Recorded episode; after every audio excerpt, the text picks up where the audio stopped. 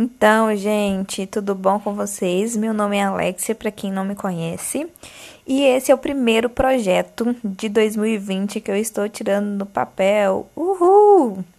Então, gente, eu amo falar. Nesse quesito, ninguém me segura.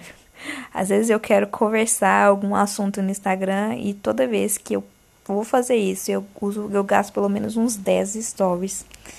E ninguém merece, né, gente? Eu não tenho paciência de ficar assistindo 10 stories. Então, eu acho que aqui é um ambiente perfeito para mim poder ter esses diálogos, na verdade, monólogos, é, conversar coisas sobre a vida, sobre livros, sobre, sei lá, experiências que a gente passa aí. E como estamos no começo do ano, né, que é o ano que a gente começa a fazer metas. Na verdade, muita gente já fez, mas eu sempre faço na primeira semana do ano as minhas metas, os meus objetivos e tudo mais. E eu queria então falar um pouquinho sobre isso. E a primeira coisa que eu queria falar é sobre a gente identificar o momento que a gente está vivendo. Porque assim, eu fiz as minhas metas do ano passado e eu não cumpri quase nada. E quando eu fui fazer as minhas metas desse ano, eu percebi que as metas do ano passado é as metas desse ano, sabe? Ficou meio confuso, mas só para poder vocês entenderem. É, no começo do ano passado, eu fiz as minhas metas e tudo mais, e não é todo mundo que acredita nisso, mas Deus me falou comigo que o, do, o ano de 2019 seria um ano de processos. E eu fiquei meio chateada, assim, porque, ai, gente, ninguém merece processos. A gente tem que passar por perrengue pra gente aprender as coisas. Ninguém quer isso. E eu tava empurrando com a barriga isso, que eu não queria de jeito nenhum. Aí em 2019 eu falei, tá, Deus, então vamos passar aí pelos processos. E aí, 2019, tipo, em fevereiro, eu caí de paraquedas na empresa. Minha mãe tinha é, abrido uma loja e aí ela meio que desistiu da loja e ela falou: "Se vira". E aí eu caí de paraquedas numa loja, nunca tinha administrado nada da minha vida e eu tive que aprender a me virar. Gente, deu certo? Não, deu muito errado. Deu tipo assim, eu tive que aprender na marra muita coisa, muita coisa deu errado e de certa forma foi bom porque agora eu já sei o que eu não devo fazer. Mas é, foi bom para mim tirar da minha zona de conforto o ano de 2019. Foi bom porque eu voltei a ler, que era algo que eu gostava muito. Então eu comecei a ler sobre o assunto, né, tipo administração, marketing, essas coisas e descobri algo que eu amo, que na verdade agora eu olho pro meu curso de moda e falo assim, hum, acho que eu podia ter feito administração ou feito publicidade e propaganda, que talvez eu teria ficado mais feliz. Eu descobri que é isso que eu gosto é, de fazer, que não é de fazer desenho e costurar roupa. Até costurar eu gosto, mas é, eu descobri que é essa, que, essa parte que eu quero trabalhar assim, na minha vida. E durante o ano eu fui buscando estratégias, aprendi várias coisas na marra, testei várias coisas que não deu certo. E quando chegou no final do ano, gente, continuou não dando certo. Não foi tudo que eu esperava, que eu projetava, mas como eu disse, eu aprendi tudo que eu não devo fazer no ano de 2020. Então, quando chegou o final de 2019 e eu olhei para trás, eu não fiquei triste com tudo o que tinha acontecido. Eu não conquistei nada físico é, no ano de 2019, não alcancei as metas. Eu acho que só uma que eu consegui alcançar de todas as trocentas metas que eu tinha colocado para o ano, mas eu fiquei muito feliz porque eu vivi a estação que era para me viver, sabe? Era a época de viver, passar por processos, e eu passei por processos, aprendi muito, é, cresci muito, é, né, só por dentro, porque continuo com o meu metro, 1,58m. Mas eu me desenvolvi como ser humano no ano de 2019 e era isso que era para me viver, sabe? Então eu não fiquei frustrada porque eu não consegui alcançar as minhas metas, porque eu consegui identificar a estação que eu tava, vivi a estação que eu tava e foi tipo top. Fiquei muito feliz no final do ano. Só que aí quando eu fui fazer minhas metas desse ano, eu descobri que na verdade as metas do ano passado são as metas desse ano, sabe? E aí eu nem fiz meta, eu só peguei a listinha do ano passado, risquei o 2019, coloquei o 2020 e a gente segue o pleno desse jeito. É, o segundo ponto que eu acho também muito interessante a gente analisar são as sementes que a gente planta ao longo da vida. Eu não entendo nada de agricultura, eu não entendo nada de plantio, mas é, durante a vida a gente vai plantando sementinhas. E em certo tempo da vida a gente colhe. É igual na, na vida real, né? Eu não sei que época que a gente planta mexerica, mas eu sei que no inverno geralmente tem mexerica.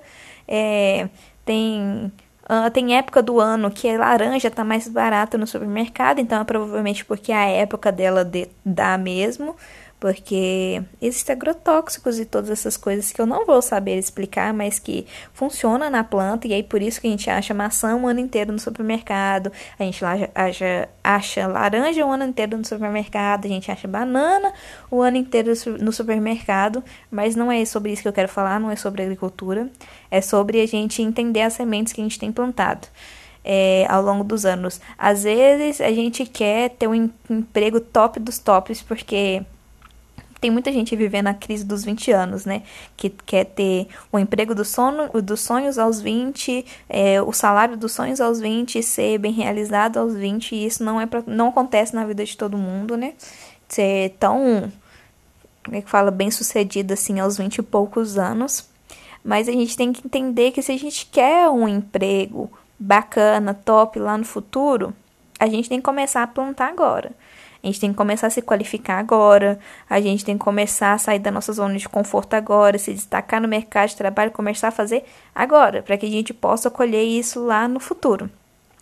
Então, agora que o ano está começando, que a gente está mais pilhado, que a gente está mais motivado, eu queria convidar você a refletir as sementes que você tem nas mãos e as sementes que você tem jogado pelo caminho para que elas sejam plantadas, para que elas é, floresçam, para que elas cresçam e deem frutos no futuro. Então comece a analisar aí o que, que você tem nas mãos e aquilo que você tem jogado à beira do caminho, porque não adianta nada, gente, tem aquele negócio, né? Se você plantar mamão, você vai colher mamão. Não tem como você plantar mamão e você colher banana lá no futuro. Isso é algo muito importante da gente pensar Igual eu plantei várias sementes no ano passado, que assim, né, deu frutos que não eram os que eu tava querendo. Então eu já sei que eu não vou usar as mesmas sementes esse ano, porque agora eu já sei, né, o que que dá errado, então agora eu vou tentar plantar certo. Vamos ver se vai funcionar. A estação mudou, agora eu tô numa nova estação, então espero, né, que a colheita também seja diferente. E o próximo ponto também, que eu acho muito importante, é a gratidão é, a gente ser grato às pequenas coisas, isso faz com que a gente tenha uma vida mais leve, faz com que a gente seja mais gentil com nós mesmos e não nos cobremos tanto.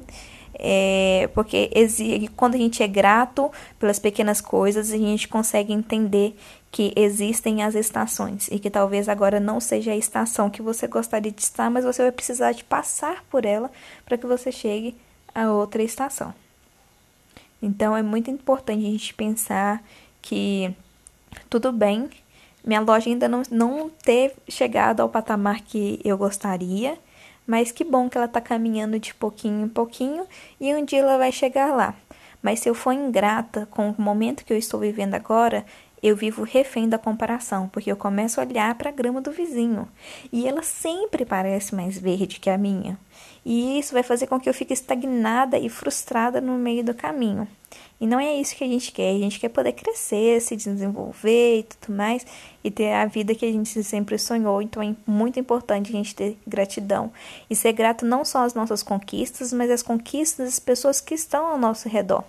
Ontem eu estava contando para minha mãe é, e para meu namorado sobre uma conquista de uma amiga minha que ela conseguiu um intercâmbio. E toda vez que eu conto para alguém que essa amiga minha conseguiu um intercâmbio, eu choro. Eu choro porque eu fico muito grata por ela poder estar vivendo isso, sabe? É, porque o mundo ele tem acontecido tantas coisas ruins no mundo, tantas coisas complexas no mundo, e ver uma pessoa que, como ela, que é, sempre sonhou em poder estudar na Europa e agora ela está tendo a oportunidade de realizar o sonho dela, ver esse pouquinho de bondade, essa coisa tão boa acontecendo na vida dela, dá um quentinho no coração, sabe? De que as coisas vão melhorar, de que o mundo pode ser um lugar melhor, que coisas boas ainda acontecem com pessoas boas. Então toda vez que eu conto, eu sinto tanta gratidão por isso que está acontecendo com ela que eu, eu choro de alegria por isso que está acontecendo. Então, vibre pelas conquistas das outras pessoas também. Isso é muito importante. Não ache que as pessoas ao seu redor são suas concorrentes ou que porque ela está ganhando você está perdendo. Isso não acontece. Vibre pelas conquistas das pessoas ao seu redor, que isso também ajuda a gente a ter um coração mais grato, sabe? É... E por último, para poder completar, né, na verdade, eram são esses três pontos mesmo, é, sobre a gente entender a estação que a gente está, é a gente analisar as sementes que a gente tem nas mãos, para que a gente seja grato pela colheita que a gente tem a oportunidade de colher. Analise os, os frutos que você tem é, à sua disposição para poder plantar, sabe? Porque existem colheitas que vão demorar, sei lá, você vai plantar hoje e você vai colher daqui 10 anos. Mas já que vai ser daqui 10 anos, começa a plantar hoje, sabe? Porque se você começar ano que vem, vai ser, no caso, daqui 11 anos. Então, não demore para poder plantar as coisas que você quer colher na sua vida. Aproveita esse momento agora, reflita sobre sua vida, analise a estação que você está e o que você tem feito e aceite o momento que você está, porque 2019 poderia ter sido um ano terrível para mim, porque deu errado um monte de coisa que eu não queria que desse errado, mas aconteceu. E não havia nada que eu pudesse fazer contra isso, mas eu adquiri conhecimento e experiência para saber o que não fazer durante o ano de 2020. E esse ano de 2020 vai ser muito melhor. Eu estou numa nova estação de novas coisas para poder plantar e novas coisas poder colher. E tem um ano, um ano quantos dias aí? A gente já tá no dia 5. Hoje é dia 5, né? Domingo que eu tô gravando esse podcast. Então, tenho 361 dias pela frente para poder fazer algo novo acontecer na minha vida. E pensar nisso me deixa muito animada para poder fazer as coisas é, se transformarem. E para poder fechar um, uma passagem que Deus me deu esse ano para mim poder é, levar ela ao longo do ano, que é algo que eu reflito todos os dias. Está escrito em Lamentações 3 e 24 que diz: O Senhor é a minha porção. Em outras versões vai dizer: O Senhor é tudo que eu tenho, diz a minha alma, e é por isso que eu esperarei nele.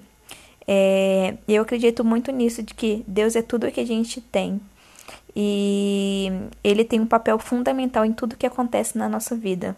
Então, se é nisso que você crê, que é nisso que você acredita, o Senhor é a sua porção. Então, espera nele que as coisas vão dar certo. Então é isso, galera. Primeiro episódio aí do podcast. Não sei que dia que eu postarei, mas espero que vocês gostem, que aquilo, tudo aquilo que eu disse possa fazer algum sentido na vida de vocês. E se não fez algum sentido na vida de vocês também, isso é legal porque nós temos opiniões diferentes sobre as coisas. Então, acho que é só isso mesmo. Ah, tem uma vinheta em inglês que vai aparecer no final desse podcast, que é algo que eu não consigo editar, que eu não consigo remover, porque é da plataforma de streaming que eu estou gravando. Então, ignorem e só foca no conteúdo interior mesmo, anterior mesmo. É, e no mais, para quem não me conhece é, ou me conhece e ainda não me acompanha, meu Instagram é Alexia L Silva e segue lá e vamos continuar o diálogo por lá, tá bom? Fiquem com Deus e até o próximo episódio.